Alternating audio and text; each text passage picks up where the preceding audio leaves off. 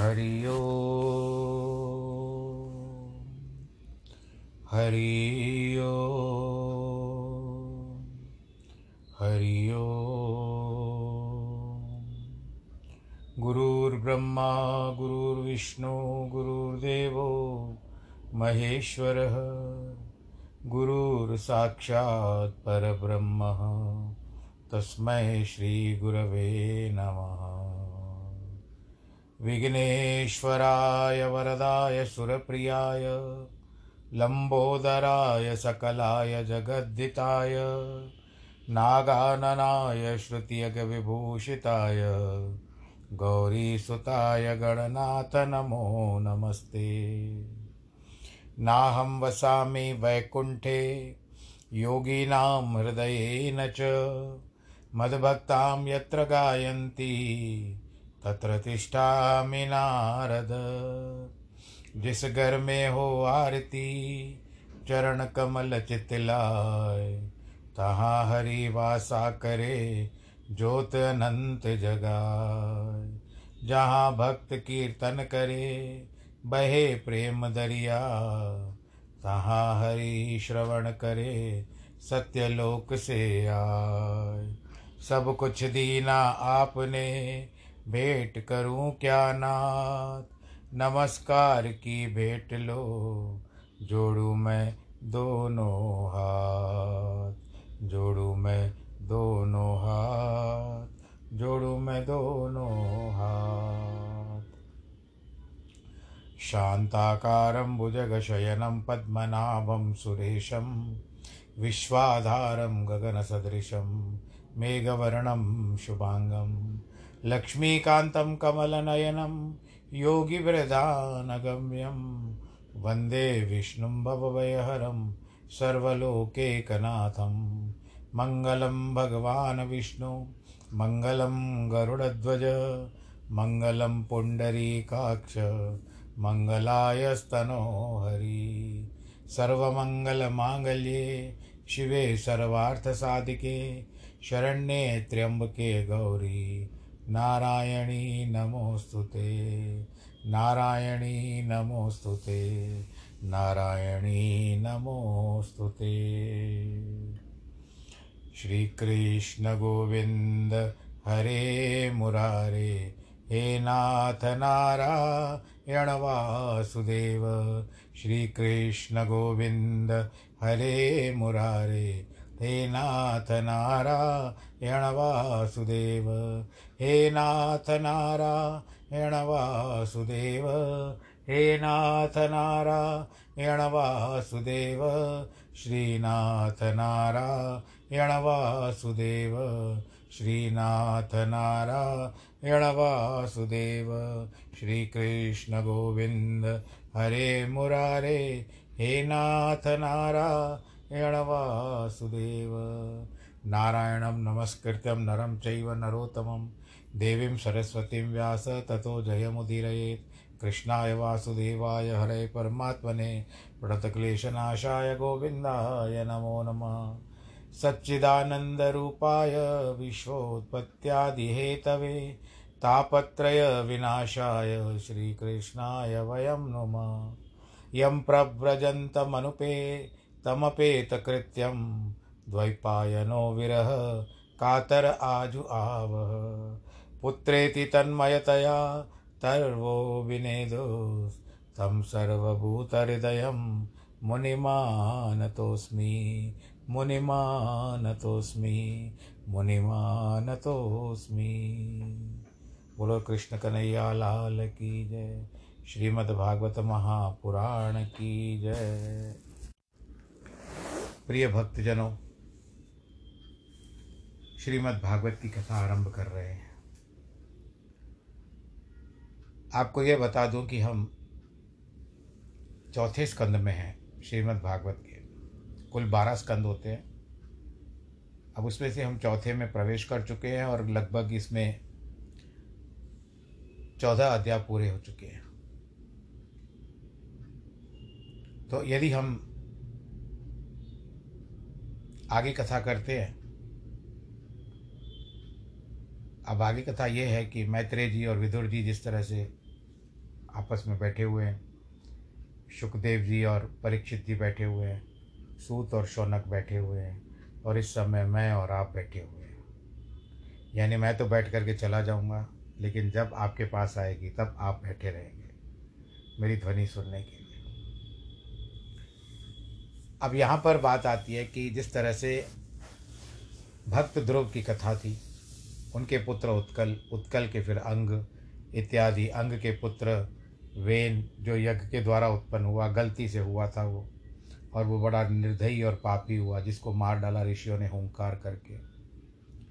तत्पश्चात जब सब चोर इत्यादि बढ़, चोरी चकारी बढ़ने लगी, अराजकता बढ़ने लगी तो उस समय में उन्होंने वेन के शरीर को जिसकी माता ने सुनीता नाम था सुनीता सुनीता नहीं, सुनीता आज के तारीख में रखते हैं नाम सुनीता। तो उस सुनीता ने अपने पुत्र की जो शव था, उसको सुगंधित तेलों में, तेल में, द्रव्यों में सुगंधित, जिस तरह से उस शव शव की क्षति न हो, जिसके कारण सुगंधित द्रव्यों में उसको डाल के रखा था। तो ऋषियों को भी जब भान हुआ कि राजा के बिना देश अधूरा है, इसके लिए विचार किया कि उसी परिवार के द्वारा उसका वंशज आगे बढ़े, परंतु ये शादी किया हुआ नहीं था।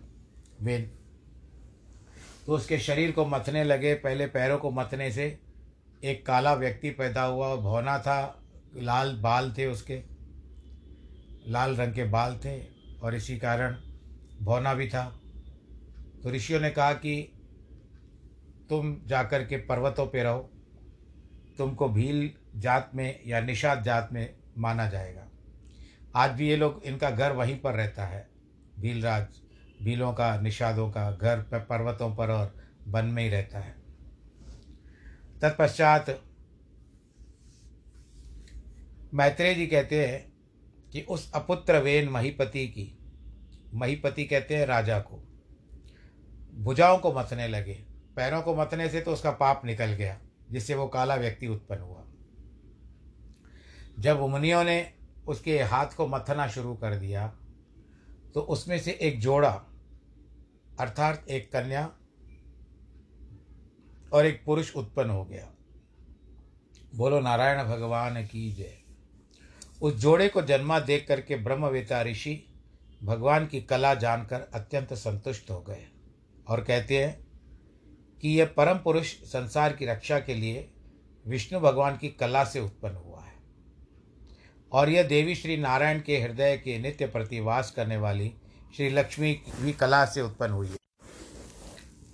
यह जो पुरुष है, वह सब राजाओं में आदिराज, बड़ा तेजस्वी, यशस्वी महाराज पृथु नाम से प्रसिद्ध होगा। सब संसार में इसका यश का विस्तार करेगा और यह सुंदर नाम से प्रसिद्ध होगा। यह सुंदर देवती, देवी जो है, गणभूषणों से भूषित वरारोहा, अर्ची इसका नाम होगा। छवि की छवि बढ़ाने वाली अपने पति पृथु की ये सेवनीय रहेगी।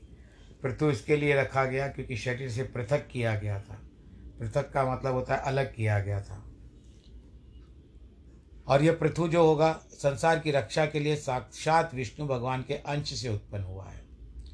कल वर्ग प्रसंग किया था कि भगवान के चौबीस अवतारों में राजा पृथु का भी एक अवतार माना गया है। यह श्री नारायण के हृदय में सदा वास करने वाली भगत परायणा लक्ष्मी जी के कारण अवतार लिया है। मैत्रेय जी कहते इस प्रकार ब्राह्मण लोग उनकी प्रशंसा करने लगे। गंधर्व जो थे, यश गाने लगे। सिद्ध लोग पुष्पों की माला का पुष्प बरसाने लगे। देवांगनाएँ नृत्य करने लगी, जैसे अचानक से चारों ओर खुशहाली छा गई हो। इस तरह से आत्मा वातावरण हो गया। स्वर्ग में शंख बजने लगे। तुरी, मृदंग, धुंधवी, अनेक प्रकार के बाजे बजाते, देवता, ऋषि और पितृ। सब लोकपाल शिव को साथ लेकर जगत गुरु ब्रह्मा जी के पास गए और पृथु के दाहिने हाथ में गदाधर चक्र का चिन्ह देखा। दोनों पाँवों में कमल के चिन्ह देख करके ब्रह्मा जी ने समझ लिया ये साक्षात विष्णु भगवान की कला से उत्पन्न हुए हैं। क्योंकि इसके हाथ में दूसरी रेखाओं में मिले हुए रेखा में रेखा का चक्र न हो तो परमेश्वर का अंश जानना चाहिए। बाकी रेखाएँ नहीं है, जो हम लोगों के सामान्य हाथ में होती है।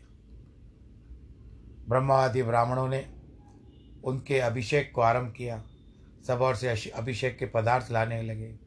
नदियाँ, समुद्र, पर्वत, वृक्ष, नाग, गौ, खग, मृग, यानी जानवर और पक्षी, आकाश, पृथ्वी सब जीव मात्र बहुत सारी भेंट लेकर के उपस्थित हुए। और महाराज पृथु ने, यानी बड़े भी एकदम से बड़े हो गए थे वो। महाराज पृथु ने स्नान करके सुंदर वस्त्र आभूषण पहन, अलंकृत अर्ची नामक पत्नी से शोभात शोभित मानो, दूसरे अग्नि के समान विराजमान हो गए। ऐसे चमक रहे थे, जैसे दूसरी अग्नि चमक रही है। हे विदुर, सिंह सोने का सिंहासन तो कुबेर उनके लिए दिया। वरुण ने चंद्रकांति सम्मान छत्र अर्पण किया, जिसमें सदा शीतल जल टपकता रहता है और अत्यंत विशाल दो चंवर वायु ने भेंट किए। आप लोगों ने चंवर देखे होंगे? जैसे हिलाते डुलाते हैं जब राजाओं के सामने कुछ दासियाँ, सेविकाएँ ऐसे चंवर हिलाती है जैसे उनको वायु देती हो, हवा देती हो, क्योंकि उस समय पंखे नहीं होते थे, एसी नहीं होती थी। परंतु वातावरण बड़ा शुद्ध होता था। लोग भी कम थे और खुला खुला आँगन होता था, बहुत सारी जगह होती थी और झरोखे ऐसे बनाए जाते थे जिसको हम लोग रोशनदान कहते हैं कि उसमें से हवा अपने आप आती थी। कुछ जल का सम्मिश्रण भी किया जाता था तो ठंडी हवा आ जाती थी, लेकिन उस समय का विज्ञान जो था, वो प्राकृतिक विज्ञान था। जिसके कारण ये सब अगर जिस तरह से क्या गर्मी तो ऋतु ग्रीष्म ऋतु तो उस समय भी होती थी। परंतु इतनी विभस नहीं होती थी। मानते हैं ऋषि, उस समय ग्रीष्म ऋतु होती थी। परंतु उनका समाधान उन समय की प्राकृतिक, प्राकृत जो विज्ञान था, उसके हिसाब से किया जाता था कि राजा इत्यादि लोगों को भी गर्मी ना हो। अब यहाँ पर बात क्या आती है? वायु ने चंवर भेंट किए, धर्म ने कीर्ति में माया अर्पण की, इंद्र ने परमोत्तम किरीट दिया, यानी मुकुट दिया यमराज ने संयमन नामक दंड दिया और दुष्टों का विनाश करने वाला था। क्योंकि आपको यह भी पता होता है कि यमराज की जो पुरी है, उसको संयमन पुरी कहते हैं। ब्रह्मा जी ने ब्रह्ममय कवच दिया, सरस्वती ने उत्तम हार समर्पण किया, श्रीहरि चक्रधर ने चक्र सुदर्शन अर्पण किया और लक्ष्मी जी ने अखंडित ऐश्वर्य दिया कि आपका ऐश्वर्य कभी कम न होगा। रुद्र ने दस चंद्र नामक खड़ग दिया, यानी तलवार, और शतचंद्र नामक ढाल श्री पार्वती ने दी। चंद्रमा ने अमृतमय घोड़े दिए, अत्यंत सुंदर रथ त्वष्टा ने दिया, अग्नि ने मेंढे और बैल के सींगों से बना हुआ धनुष दिया, सूर्य ने किरणमय शत्रु के भस्म करने वाले बाण दिए, भूमि ने योगमय पादुकाएँ दी। जिनको पहनकर वे चाहे तो जहाँ चाहे वहाँ जा सकते थे। आकाश सदा पुष्पों का हार देता रहा। और आकाश में विचरने वाले नभचर लोगों ने नाट्य सुंदर गीत बाजे और अंतर ध्यान होने की शक्ति दी। ऋषि मुनियों ने सत्य आशीर्वाद दिए, समुद्र ने पुत्र शंख दिया, समुद्र पर्वत नदियों ने उस महात्मा के रथ को मार्ग दिया। सूत मागत बंदीजन उसकी स्तुति करने लगे। उस स्तुति करने को अपने समीप खड़ा देखकर महाप्रतापी वेन पुत्र पृथु ने मेघ समान गंभीर वाणी में हंसकर के वचन दिया।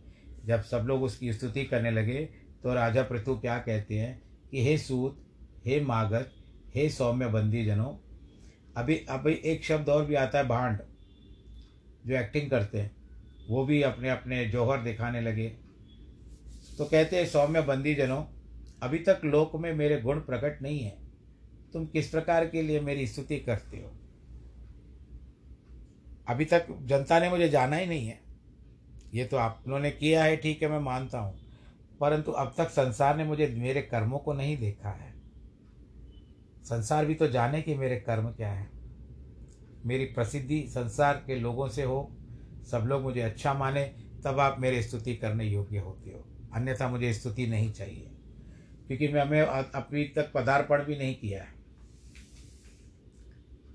संसार में जिसके गुण विदित होते हैं, उसकी स्तुति करनी चाहिए। तुम्हारी वाणी मेरे लिए मिथ्या न होनी चाहिए। ये सब बना करके मत बोलो। ये सब मुझे जैसे बनावटी लगता है पृथु का ये कथन था। हे श्रेष्ठ वाले पाठकों, इसलिए कालांतर में हम हमारे गुण प्रकट दिखने लगेंगे आपको। तब तुम भले प्रकार हमारे वंश की प्रशंसा करना। उस समय आपको मैं नहीं टोकूँगा। यह तुम नहीं कह सकते कि हम सभ्य प्रेरणा से तुम्हारी स्तुति करते हैं, क्योंकि उत्तम श्लोक परमेश्वर के गुणानुवाद के आगे मनुष्य गुण के सभासद नहीं गाते अगर स्तुति करनी है तो उस परमात्मा की करो।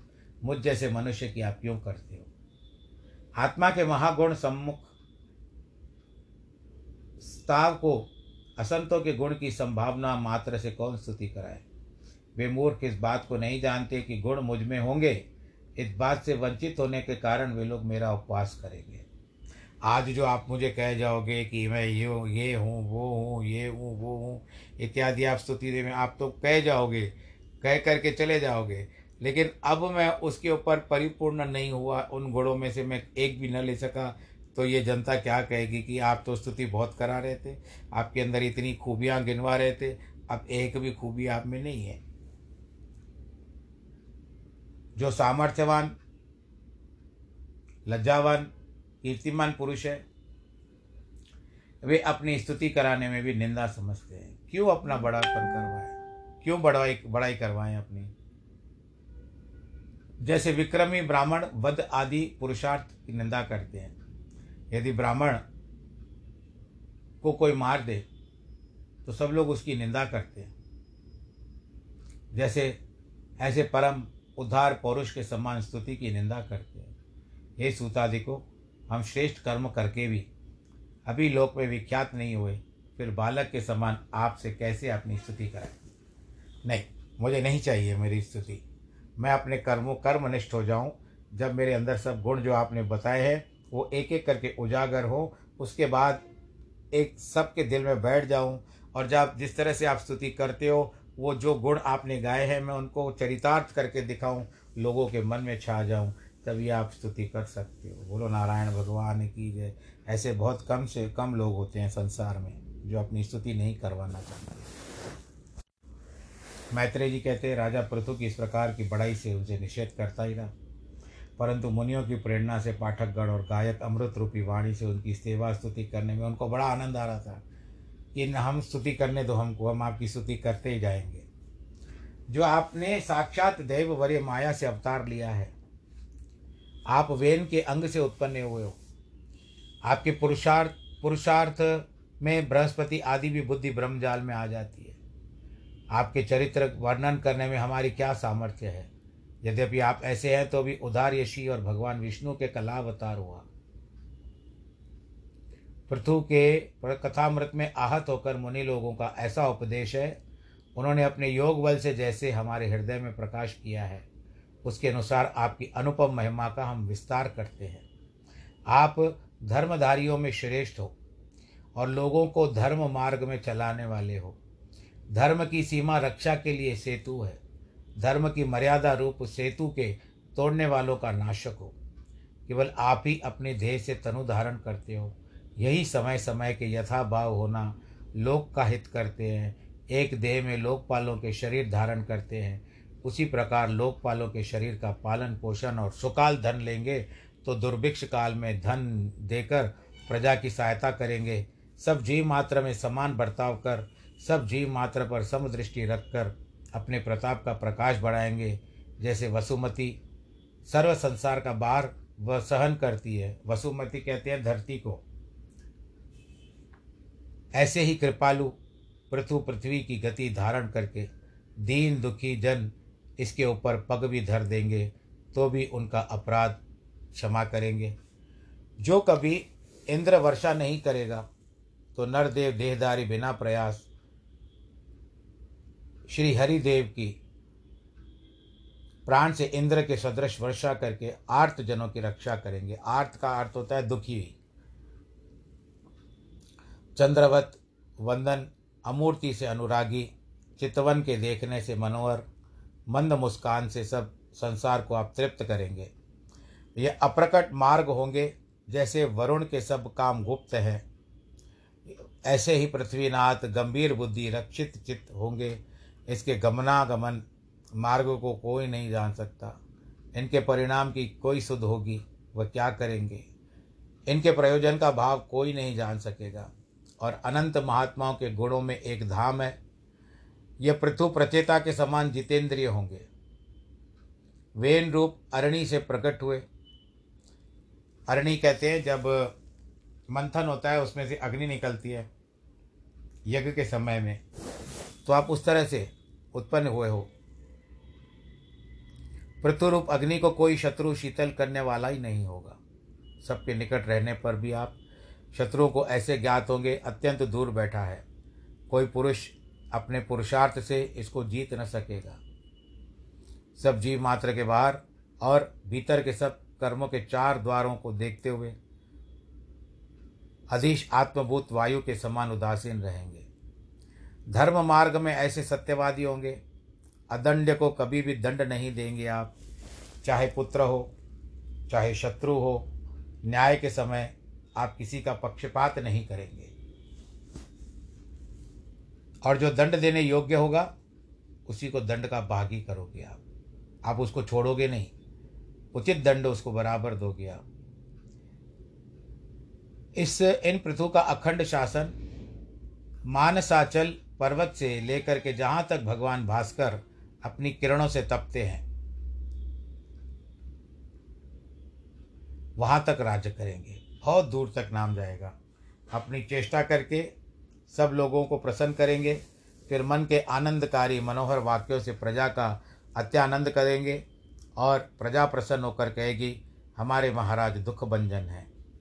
दृढ़वत, सत्यवादी, ब्राह्मणों की सेवा करने वाले, बूढ़ों की सेवा करने वाले, शरणागत वत्सल, सब प्राणी मात्र के मनदाता दीन दयालु होंगे। पर स्त्री को माता के समान समझने वाले होंगे आप। अपनी भार्या को अपनी अर्धांग सदृश जानने वाले, प्रजा में पिता के समान प्रीति करने वाले, ब्रह्मवादी ब्राह्मणों में के किंकर होंगे आप। किंकर का मतलब होता है सेवार्थी। सब देहदारियों को अपनी आत्मा के समान प्रिय और शुभ चिंतकों को आनंद बढ़ाने वाले निसंग पुरुषों की संगति वाले, दुष्टों को दंड देने वाले होंगे। यह तो साक्षात त्रिभुवन नायक, निर्वेद भगवान, त्रिगुणी माया के अधीश सब में बसे हैं। आत्मा की कला से अवतार धारण किया है, जिसे अविद्याचरित, निरर्थक, नाना भांति के प्रतीत होते हैं। ऐसा दृष्टिगोचर होता है। यह नरदेवों के साथ उदयाचल से लेकर के भूखंड लोगों को ऐसे मार्तंड प्रतीक्षा देते हैं। ये धर, ऊपर जैसे सूर्य चलता है, उसको मारतंड कहते हैं। परंतु ये हमारे जो है पृथु राजा, ये हम लोगों के लिए धरती के सूर्य हैं। इस प्रकार अकेले जयप्रद रथों में बैठकर धनुष बाण लेकर समस्त भूमंडलों की प्रतीक्षा करेंगे।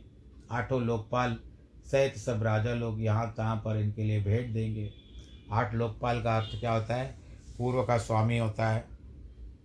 वैसे तो दस दिक्पाल दस दिश दिक्पाल कहते हैं, लोकपाल कहते हैं तो इस तरह से आठों लोकपाल सहित सब राजा लोग जहाँ तक इसके लिए भेंट देंगे और आदिराज चक्रायुद्ध की स्त्रियाँ, इन आदिराज श्री नारायण जी की कला समझकर बारंबार इनके यश का उच्चारण करेंगे। ये आदिराज गौरूप धरणी को धोएँगे, प्रजा में प्रजापति की नाई वृत्ति करेंगे, लीला करके अपने धनुष के अग्रभाग से पर्वतों को तोड़कर सारी पृथ्वी को एक समान कर देंगे। इंद्र की नाई पृथ्वी को पर्वतों को भेद कर चूर्ण करेंगे।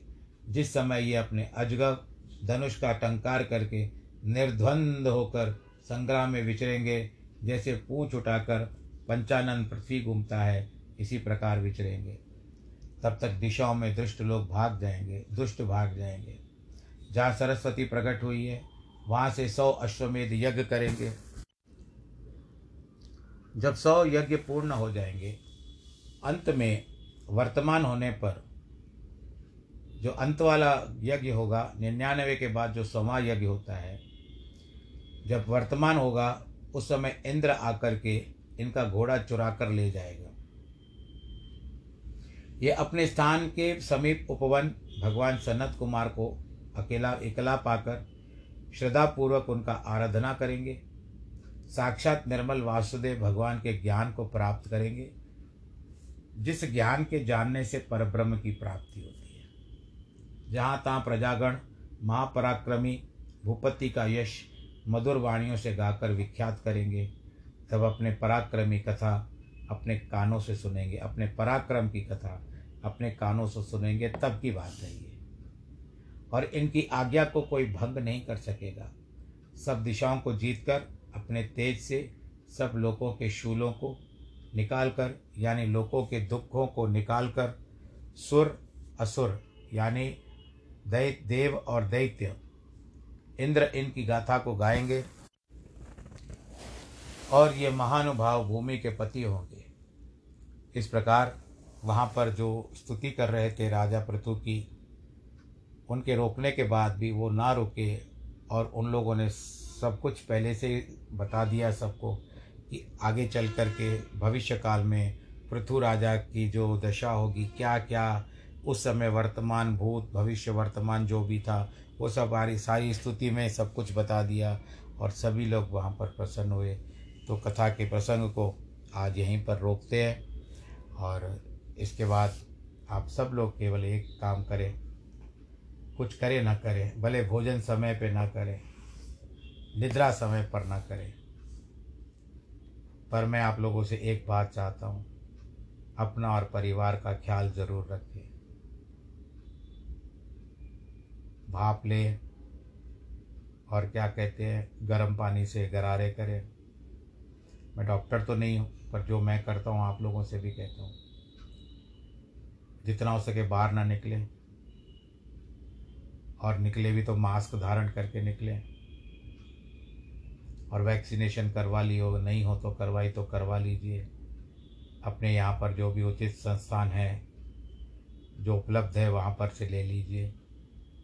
और करोना को मात देने में, करोना को मात देने में जो फिर से उभर चुका है, इसको मात देने में आप सरकार की भी सहायता करें। जितना आप भीड़ भाड़ इकट्ठी करोगे, उतना ही और बढ़ता जाएगा।